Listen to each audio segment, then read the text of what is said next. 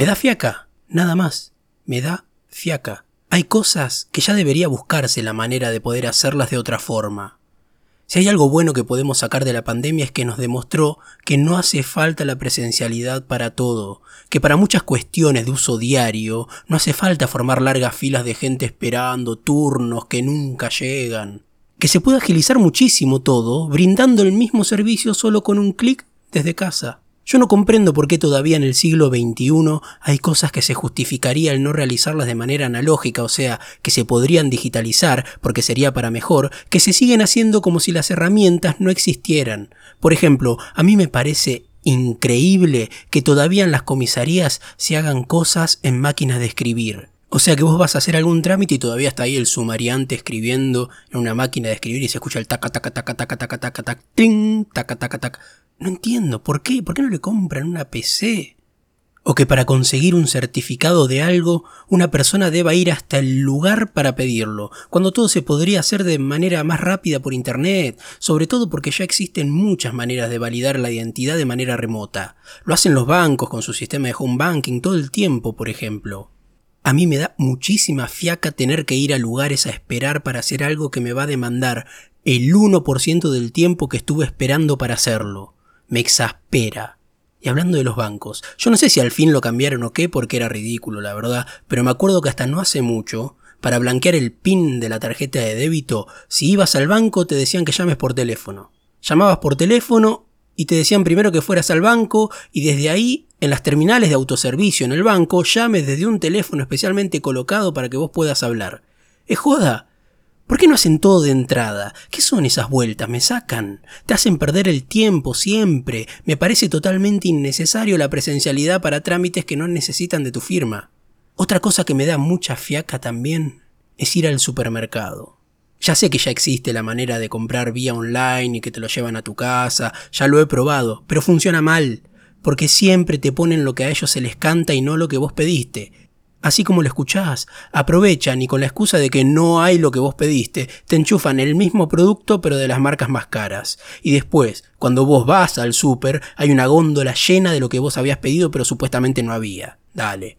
También está el tema de que rara vez cumplen el horario pactado para la entrega, entonces vos te la pasás esperando todo el día pendiente de que a ellos se les dé por llevarte el pedido.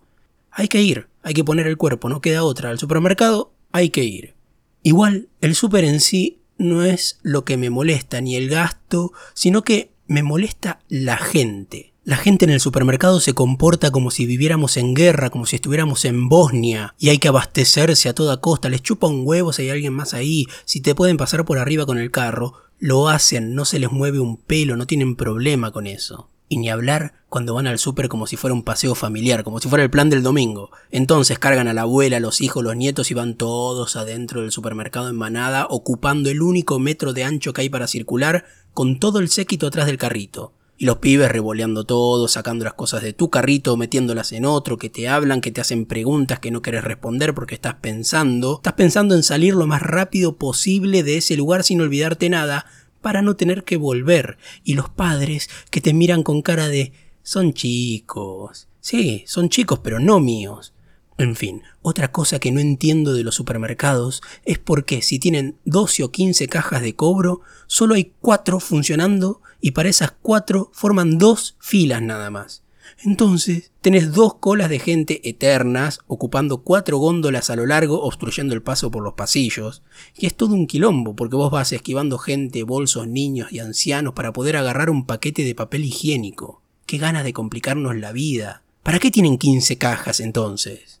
Me quedé un toque en el supermercado porque es el lugar donde hago casi todo ahora que lo pienso. Por ejemplo, una de las cosas que más fiaca me da es comprarme ropa. Sí, no tengo la paciencia que se necesita para ir recorriendo tiendas, yendo de probador en probador, fijándome qué me queda mejor y ahí comprar. Imposible. Jamás haría eso. No me nace, no me sale, no me gusta. Me parece una pérdida absoluta de tiempo. Aparte, a mí no me interesa el cómo me queda la ropa. A mí lo que me importa es que cumpla su función. O sea, si me compro una remera, que sea cómoda. Si me compro una campera, que me abrigue y sea cómoda. Después, cómo me veo con eso puesto no me interesa para nada. Problema del otro si no le gusta cómo me queda. Si lo uso yo, no el otro. Lo único que falta es que me tenga que preocupar por cómo los demás me van a ver con eso puesto.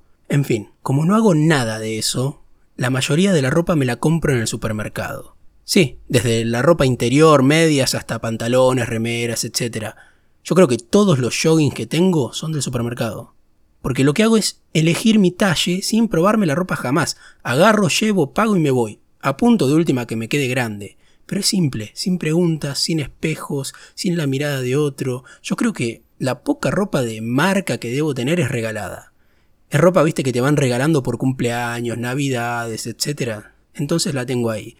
También, otra cosa que odio y me da muchísima fiaca es que tenga que ir hasta el lugar en cuestión para dar la baja de alguna actividad. ¿Por qué me obligás a ir hasta ahí? Si justamente lo que quiero es darme de baja para no tener que ir hasta ahí otra vez.